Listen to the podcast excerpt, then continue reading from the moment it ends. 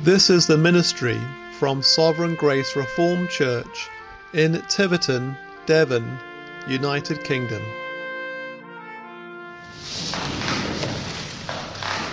Well, this morning I want to speak from Jeremiah chapter 23 and verse 29.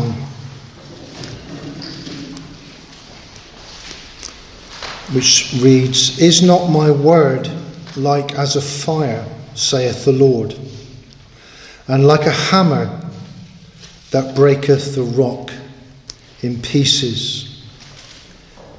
So I want to speak on the fire and the hammer of God's word. In this verse, the Lord contrasts the false words of the false prophets um, with the true message of the true servants of God. The false prophets of Jeremiah's day, as, as is true of our day, spoke out, spoke out of their own hearts rather than receiving prophetic words from the Lord. There are many false teachers today, televangelists, some of them, and other prosperity gospel preachers who preach comfortable words. They promise protection and they promise prosperity from God they say that no evil will come upon you without any authority from God to say such things. This was a problem in Jeremiah's day. He said in chapter 8 and verse 11, For they, that's the false teachers, have healed the hurt of the daughter of my people slightly, saying, Peace, peace, when there is no peace. That's the sort of preaching which contains no message of repentance, that requires no turning from evil. Now, repentance, of course, is different than penance, and we have to be careful how we preach repentance because we can easily drift into preaching penance. We don't offer anything to God uh, as a reward for anything, but the true preaching of the gospel is demonstrated by the Lord Jesus himself, who said, The time is fulfilled and the kingdom of God is at hand. Repent ye and believe the gospel. But there were false teachers in Jeremiah's day who spoke only comfortable words and left people in their sin. They may have been um, emotionally affected, they may have been even comforted and encouraged. They may have even received that slight healing which Jeremiah speaks of in chapter 8. But there was no salvation in it. There was no salvation experience. There was no transformation that comes from the new birth. You see, false teachers tell the congregation what they want to hear rather than, than what God wants them to hear. And eventually, the people become so used to hearing comfortable words that they won't tolerate anymore the true message of God's word. This was prophesied by the Apostle Paul when writing uh, to Timothy For the time will come when they will not endure sound doctrine, but after their own lusts shall they heap to themselves teachers having itching ears, and they shall turn away their ears from the truth, and shall be turned unto fables. So, this is the great contrast between the true word of God and the full and false teaching. The word that comes from God tells the truth about you and I, and it tells the truth about God. False teaching is just a fable. It's a lie. Uh, and like the telling of a good uh, fairy story, it sends all the children to sleep and it leaves them all tucked in to their lusts and their sins, totally oblivious to their true condition before God.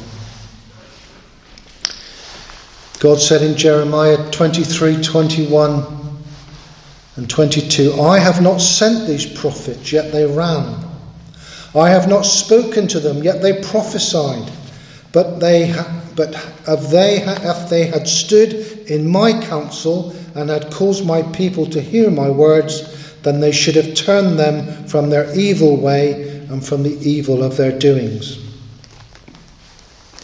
Instead of taking counsel from the Lord through His Word, the Bible, they rather would speak of their dreams and prophesy lies. And the people, and this is true often today, are deceived and they're left starved of the true nourishment that comes from God's true bread, His true word. Verse 28, he says, What is the chaff compared to the wheat, says the Lord? There's no nourishment in the chaff. That's just the dust that comes off the wheat. It's false teaching is just like eating dust. It's light, it's fluffy, uh, but there's no, there's no goodness in it. There's no nourishment from it. There's no depth, no substance, no goodness compared to the wheat of God's word, which can feed um, human soul. And so the false teachers, um, the false teachers preach chaff. There's no substance, and their message is light. It's all about dreams and feelings and lightness of heart. There's no gravity, there's no sense of God's honour. And their dreams cause people to forget God, Jeremiah writes. Verse 32 God says, Behold, I am against them that prophesy false dreams, saith the Lord, and do tell them, and cause my people to err by their lies and by their lightness. Yet I sent them not, nor commanded them, therefore they shall not profit this people at all, saith the Lord. You see, these are the sort of preachers that were going around in Jeremiah's day, um, undermining Jeremiah's true message from God. That because the people had sinned and because the people were living in sin, God would withdraw his blessings from them and the nation would face famine and starvation, and then invaders would plunder them, and finally they would be taken captive into a foreign land. That was the true message of God from Jeremiah. And it's in this context that the false teachers would rather speak comfortable words. And it's in this context that God, in our text, gives this analysis of false prophecy and the true description and the description of the true word of God. And he does this in the form of a rhetorical question in order to make the contrast dramatically clear. He says, Is not my word, in contrast, of course, to the false word, is not my word like as a fire, saith the Lord, verse 29, and like a hammer that breaketh the rock in pieces? What a difference! In great contrast to the superficiality, the falsehood, the likeness of false teaching, my word, says God, is like a fire and like a hammer that breaks the rock into pieces. In great contrast to the weakness of false teaching, my word is as powerful as a fire and as a hammer which strikes the rock. The difference is, is God is saying is that unlike the false teaching, my true word has a real effect upon the human soul. When people come into contact with the comfortable lying fables of the false teachers, they're left in their sin, they're left unaffected. But um, when a man comes into contact with my true word, it's like coming into contact with fire and it's like being pounded by a hammer. What a difference. When God says people come into contact with my true word, they're not left in their sins and their lusts. They're utterly changed. There's a transformation. And you know, that's really my one and only point in this sermon today. Is, is this, in the form of a question to you, is have you ever really, truly had an experience in your life when you have come into contact with the Word of God in this real way, in this way in which you have come into contact with the fire of God's Word and the hammer of God's Word? It's no use saying, um, I think so, or I, I may have done so. Do you know, if, I, if you burn yourself, even if it's just with a match, when you're lighting a fire, you know you've done it. You, there's no neutral, neutrality. You know you have come, come into contact with a flame because it hurts. If I miss uh, the nail that I'm hammering at work and it goes on my thumb, I know about it. And um, Lord, forgive me, sometimes everyone else knows about it too, because it hurts. I know I've come in contact with that, that hammer which has come down upon me. Do you know, have you ever really been changed by God's word? The true gospel, you see, is like a fire and like a hammer. The authentic word of the gospel is not to be compromised because it is God's fire, it's God's hammer upon the human soul. That's why Paul said, Though we or an angel from heaven preach any other gospel unto you than that which we have preached unto you, let him be accursed. The Word of God, the Bible, this, this book we're holding, if you're really touched by it, it will actually transform your life. I don't mean the Bible in the sense that it's a part of your book collection, gathering dust on a shelf. I mean, if, if, if this word of God touches your life, it will be like coming into contact with fire and being pounded by God's hammer. It will actually transform us. It was what it was like for Jeremiah. Jeremiah said that his word was in mine heart as a burning fire shut up in my bones. That's what the word, the word of God is meant to be so deep within us that um, you know, when we say something's got into our bones, we really mean it's, it's, it's, we're, we're obsessed by it. It's almost possessed us. It's eaten its way into us. It's part of us. It's got into our bones. And I ask you today, has God's word ever really got into your bones? Is it, is it that deep? Is it burning in you? Or has it got no deeper than your ears? It may have tickled your ears from time to time.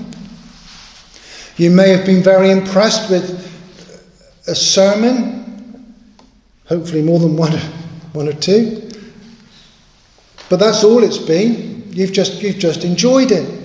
It's tickled your ears. It, it may even have encouraged you. It may even have comforted you.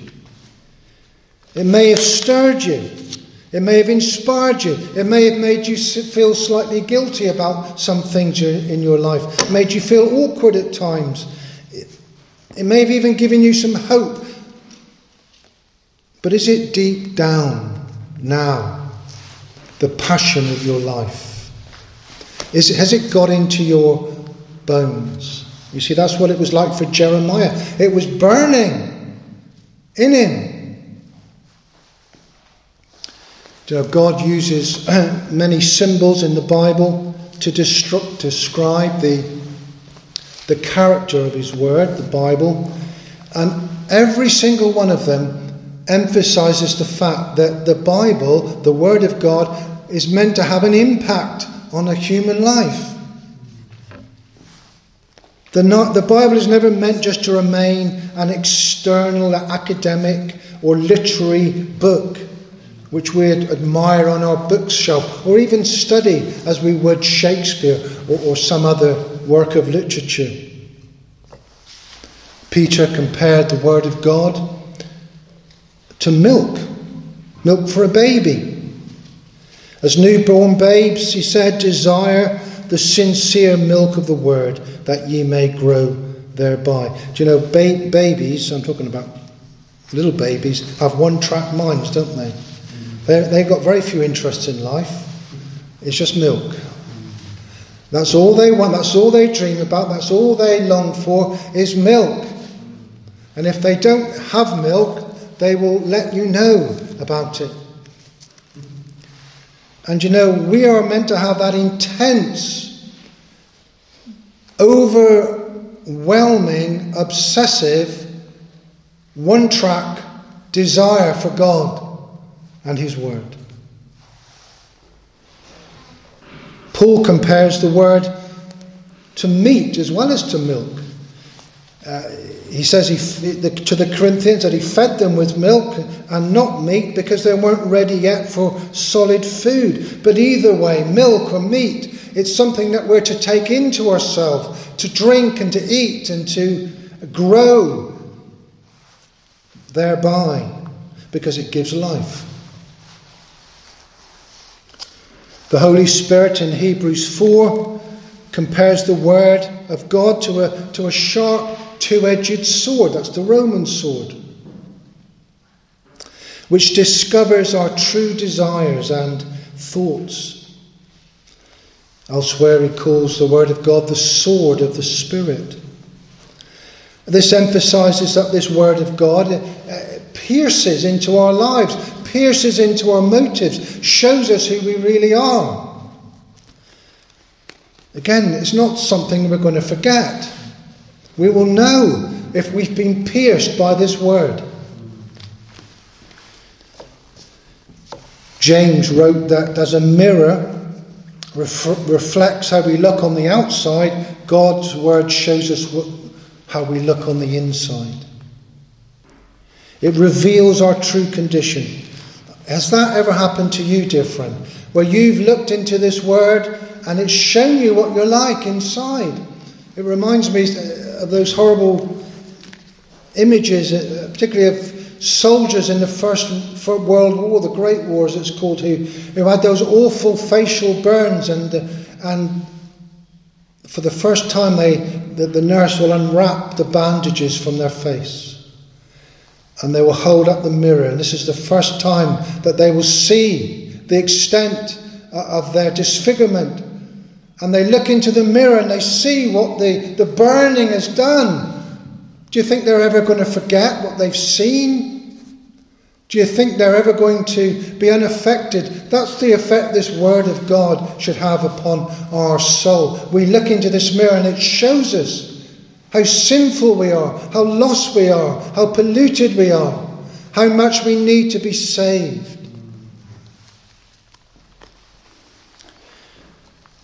It doesn't leave us unaffected, it just doesn't leave us with a tickled ear, it doesn't give us entertainment, amusement, just comfort. It's something much deeper than that difference.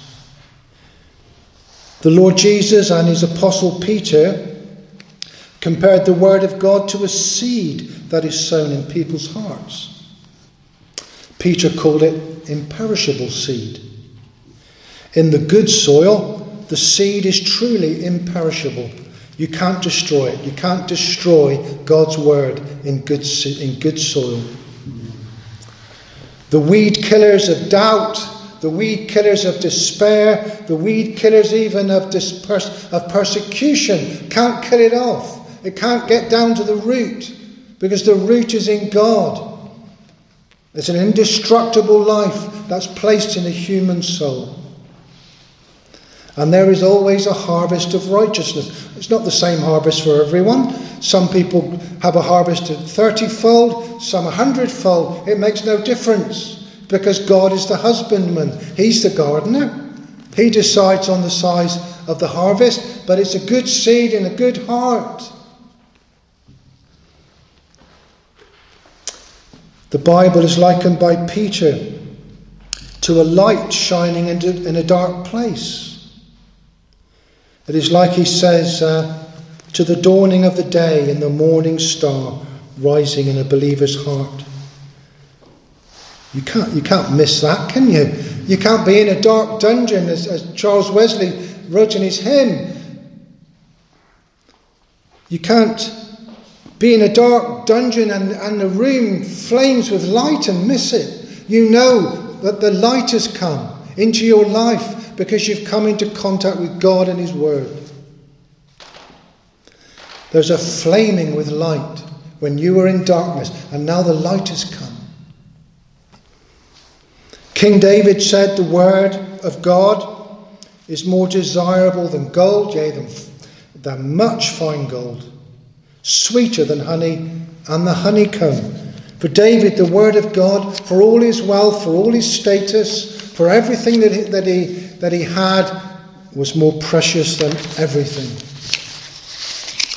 My point, and, and, and overdo it, my, my point is this is that all these symbols of the, of the Word of God drive home the point that this Word of God, the Bible, is designed to get into our bones. It's meant to impact us, affect us, change us, transform us. It's meant to be eaten and consumed. It's meant to be our greatest treasure. It's meant to be our true mirror. Like Mary, it's a, it's a sword that should pierce our own hearts also. And in our text today, the Lord gives these two further symbols to describe the character of his word. He says it's like a fire and it's like a hammer. Firstly, then, looking at this uh, verse 29, God's word is like fire. Is not my word like as a fire, saith the Lord? You know, the, the Hebrew word for fire here in this text is not some weak um, little flame. It's the same word that's used in Amos chapter 5, verse 6, which says, Seek the Lord and you shall live, lest he break out like fire in the house of Joseph and devour it, and there be none to quench it in Bethel. That's the same word used in these two verses. There's another one in Ecclesiastes too. It's only used three times in the Old Testament. God's word, in other words, is like a fire that breaks out and spreads and cannot be quenched. You know, pe- people in, uh, in uh, the Western United States and um,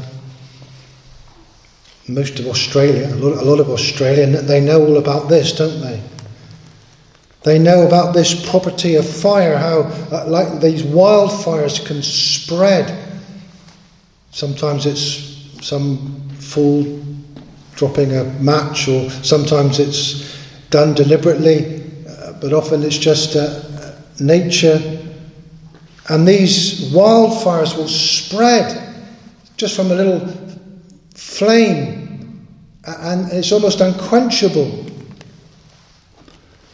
Even on a more modest scale, where we live in Exmoor, you know, there's a problem on the moors where we have these moorland fires, and whole, whole areas can be destroyed. You know, the Bible, God says, is like one of these wildfires.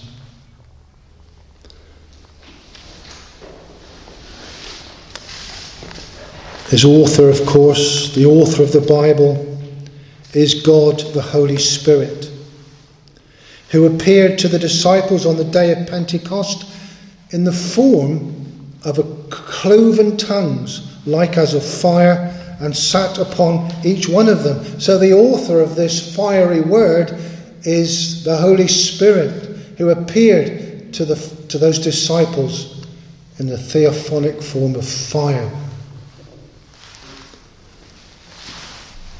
And God gives this image of a divine wildfire that, that first begins in the upper, upper room and then they start preaching the, the wonderful works of God in all these different languages as the Spirit gave them utterance, and the word spread not only to Jews, uh, but God fearing Parthians and Medes and Elamites and visitors from Mesopotamia Judea and Cappadocia, the Bible says, Phrygia and Pamphylia, Egypt and parts of Libya, even Cretans and Arabs, and the, they all take this message back home to their home countries, and this word of God is spreading like a fire. It's spreading. This is the character of God's word different. My word, God says, is like a fire. We think of, we think of the, the words of the martyr Hugh Latimer, um, who said to his friend Nicholas Ridley, as they were both about to be burned at the, at the stake outside Balliol College in Oxford, he said, Be of good comfort, Master Ridley, and play the man. We shall this day light such a candle by God's grace in England as I trust shall never be put out. And it hasn't been put out, is it?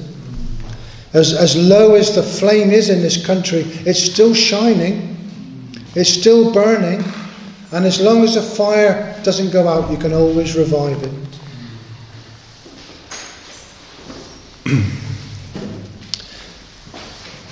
you can't put God's word out because God says, My word is like fire. The point is, the point I really want to make to you today is that God's Word, this Bible, is meant, it is designed to have a fiery effect on your heart. To become a Christian is to be touched by fire. Because, as the prophet John said, He that cometh after me is mightier than I whose shoes I am not worthy to bear, he shall baptize you with the Holy Ghost and with fire. Well, if that's the ministry of the Lord Jesus, which it is, to baptize you in that way, then has that happened to you? Have you been baptized in the Holy Spirit, in the Holy Ghost? Have you been baptized by the Holy Spirit and fire? That's what Jesus came to do. We know that because that's what John, his forerunner, said. And if you touch fire, or if fire touches you, you know it. God's word, like a fire, will have a fiery impact on your life. It will burn into your heart, your thoughts, your emotions, your memories. You will be touched as by fire. To become a Christian and to be a Christian means that you accept the authority of God's word in your life.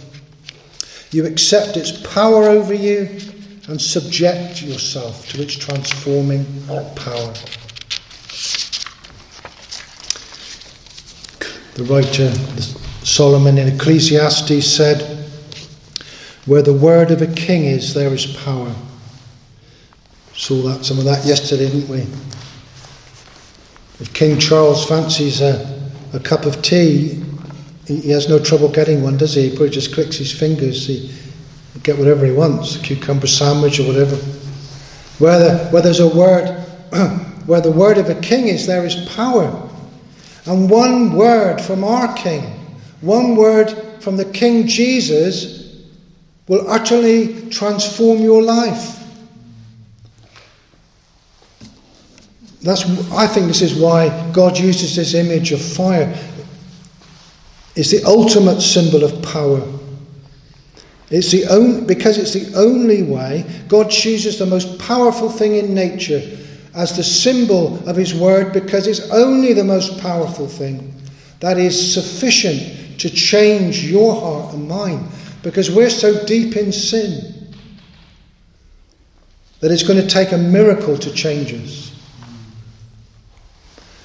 There's only one way a sinner can be changed it's by the very power of God. There's no power within you or me that can deal with the wretched condition of our hearts. We need the fire and the hammer.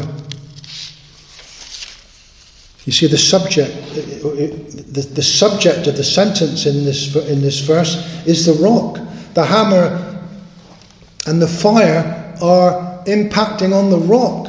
Well, what does the rock stand for? Well, I think it's meaning, it's really symbolizing you and I and our human hearts. The hearts of men are, are naturally like rock, and only the fire of God's word can dissolve the hardness of a sinful human heart. Our hearts in the beginning in Eden were, were soft, they were sensitive, they were malleable to God's word. We naturally responded to Him in obedience, but because sin entered into the world, our and, and entered into the human race, and because of our individual record of sin, we have become as hard as rock to God, as dead as a rock, and as hard as a rock to God. And sin after sin after sin makes us just that little bit harder to God. That's why it's important to come to Christ uh, as quickly as you can, as young as you can, because Sin adds up, it hardens you. It gives you that hard crust of, of stubbornness against God. And we become like the people Zechariah preached to in Zechariah 7, where it says they refused to listen, they refused to hearken, and pulled away the shoulder and stopped their ears that they should not hear. Yea, they made their hearts as an adamant stone, lest they should hear the law and the words which the Lord of hosts hath sent in his Spirit by the former prophets.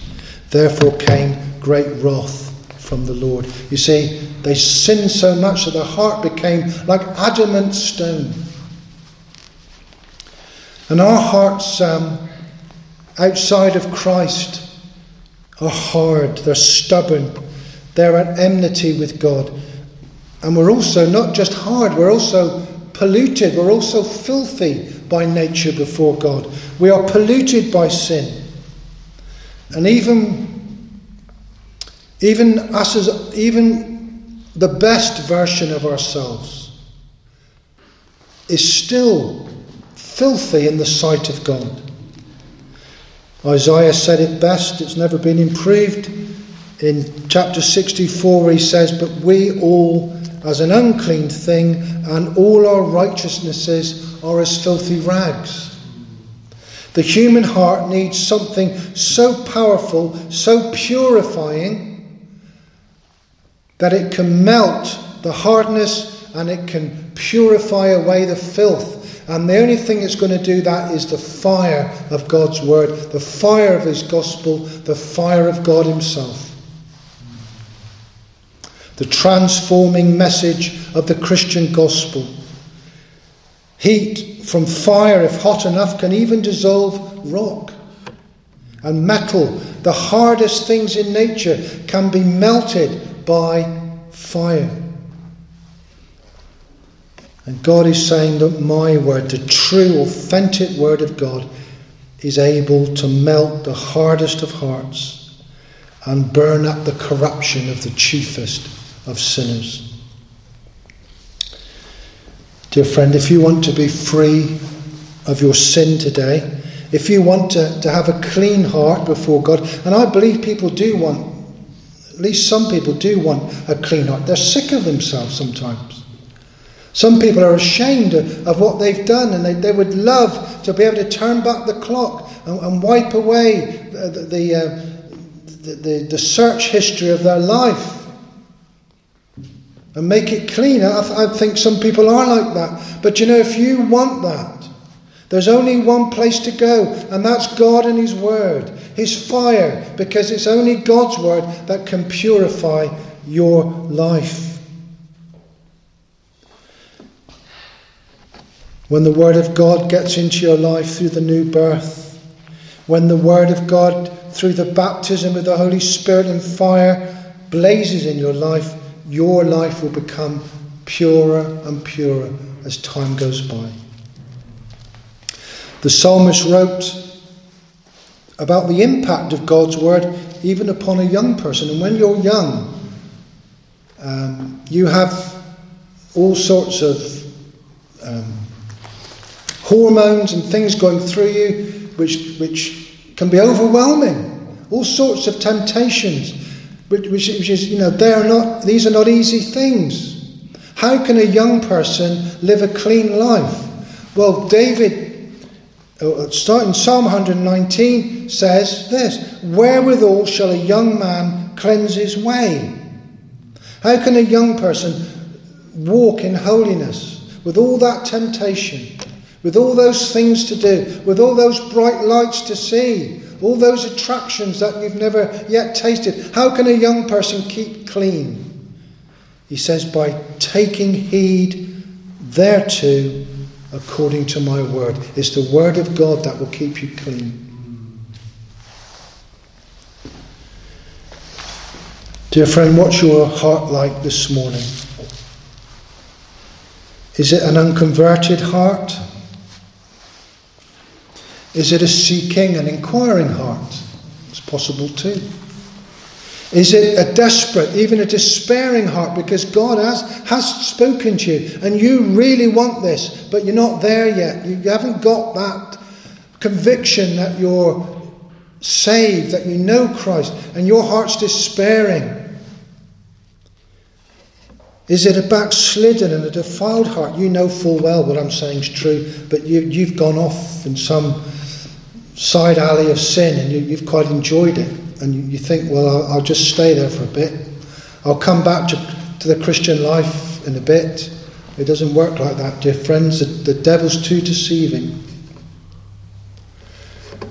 If you've gone into sin, you need to flee from your sin and come right back to Jesus Christ. Is it a cold and a lifeless heart? There's only one place for you to go. Is through Come back to the Word of God because your heart needs to melt before God and you need to be washed clean by Him. Our Saviour spoke of the cleansing power of God's of His Word. He says, Now you are clean through the Word which I have spoken to you. You see, where the word of a king is, there is power. There's his disciples, and he speaks his word to them, and they are clean. Only Jesus can do that. His word washes sinners. And his word is here now, of course. I want to briefly just finish this by saying not only is God's word like a fire, it's also like a hammer. Is not my word like as a fire, saith the Lord, and like a hammer that breaketh the rock in pieces? This symbol of God's word also emphasizes its powerful effect upon the rock, the rock of the human heart. This hammer of God's word is so powerful it can break the rock into pieces. Sounds a bit frightening, doesn't it? But you know, our only hope of eternal life today is for God's word to come down on us and break us into pieces so that God can build us back up again into the person that we are meant to be. Our hearts by nature need to be subdued and the rock broken into pieces. And only God's word can do that, only his hammer. Paul, speaking of the word as a weapon, said, For the weapons of our warfare are not carnal, but mighty through God to the pulling down of strongholds, casting down imaginations, and every high thing that exalteth itself against the knowledge of God and bringing into captivity every thought to the obedience of Christ. We need that. By nature, we're rebellious sinners. We've exalted ourselves against God. and we need to be subdued by him. You know, I don't believe that God will force himself upon us. Um, we have to come to him and we have to be, as, the, as, as is often used in Paul's epistles, we have to become Christ's bond slave. The bond slave was someone who was a slave who then had the opportunity to be free but chose to stay with his master because he loved his master. And he became a bond slave, he became a willing slave. You see, God doesn't make us slaves against our will, we have to be a willing slave, a bond slave.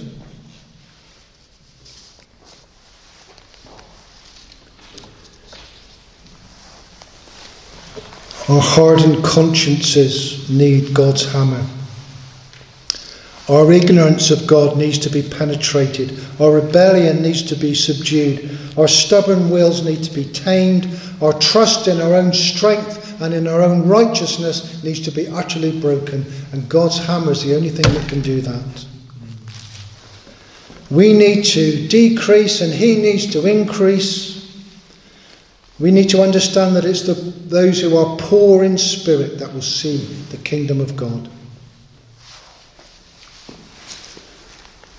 not the self contained, not the self sufficient, not those who believe themselves above the need for Christian salvation will be saved. It's for those who are broken by the hammer of God's word. You know, the one thing that needs to be dealt with in every single person who wants to become a Christian and be a Christian is pride. Pride is the, is the, um, original sin of Satan. It's, it's pride that will eventually cast Satan in, into that eternal hell, that eternal lake of fire. And it's pride that is the root of all of our destruction. Unless it's broken in our lives, we'll end up in the same place as that ancient prince of hell.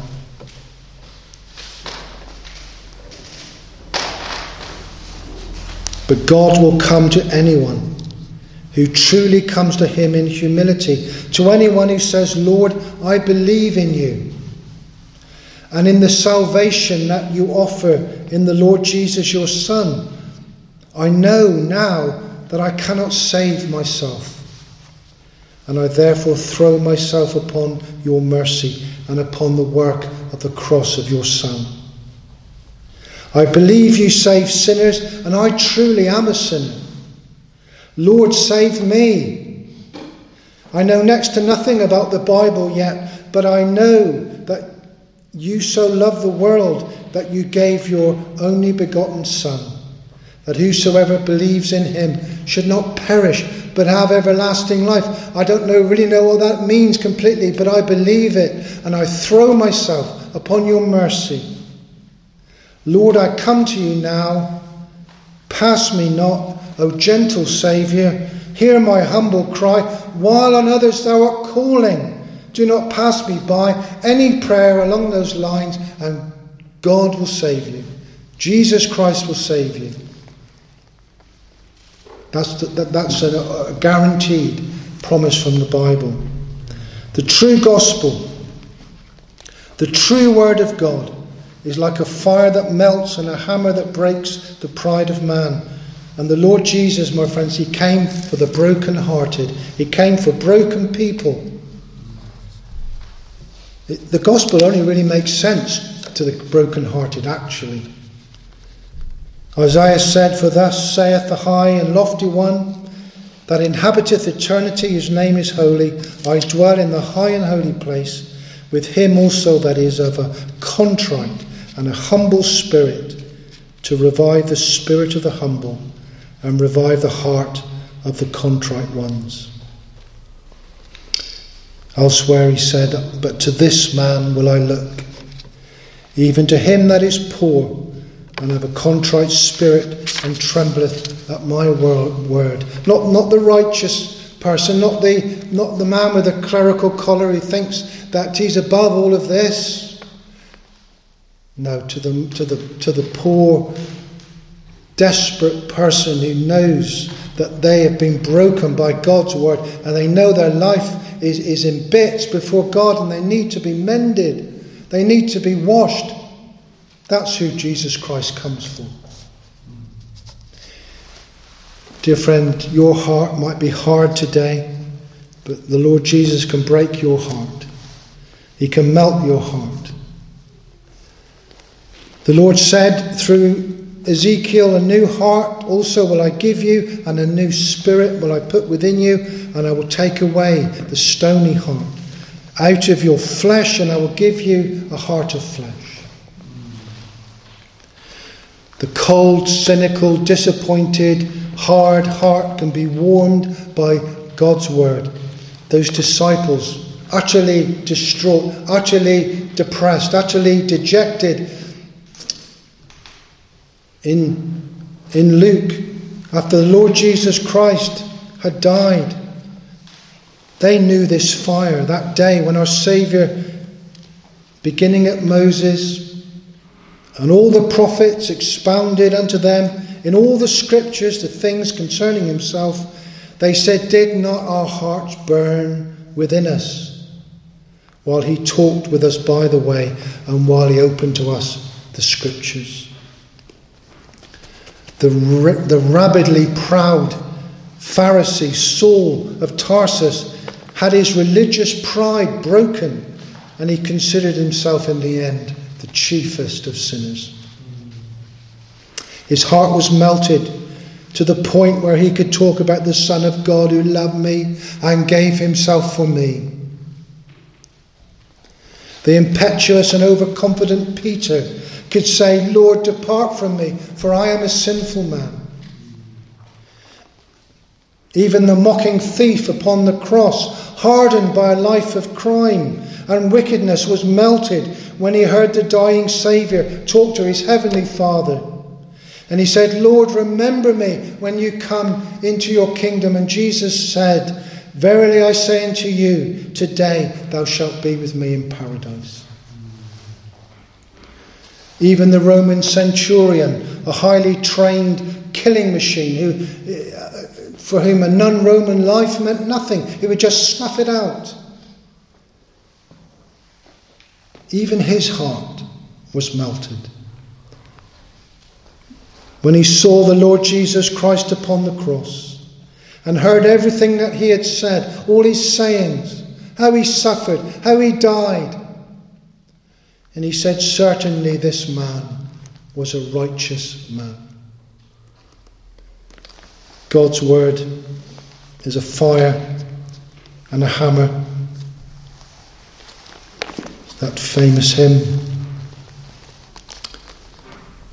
Give me a sight, O Saviour, of thy wondrous love to me, of the love that brought thee down to earth to die on Calvary.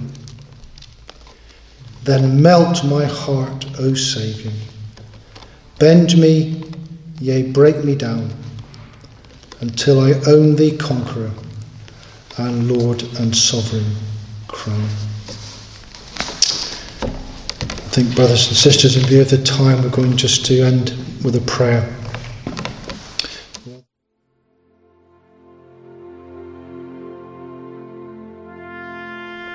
Feel free to contact us at Sovereign Grace Church in Tiverton. Email us at grace2seekers at gmail.com. That's grace2seekers at gmail.com. Alternatively, you can visit our website at www.sovereigngracereformedchurch.co.uk.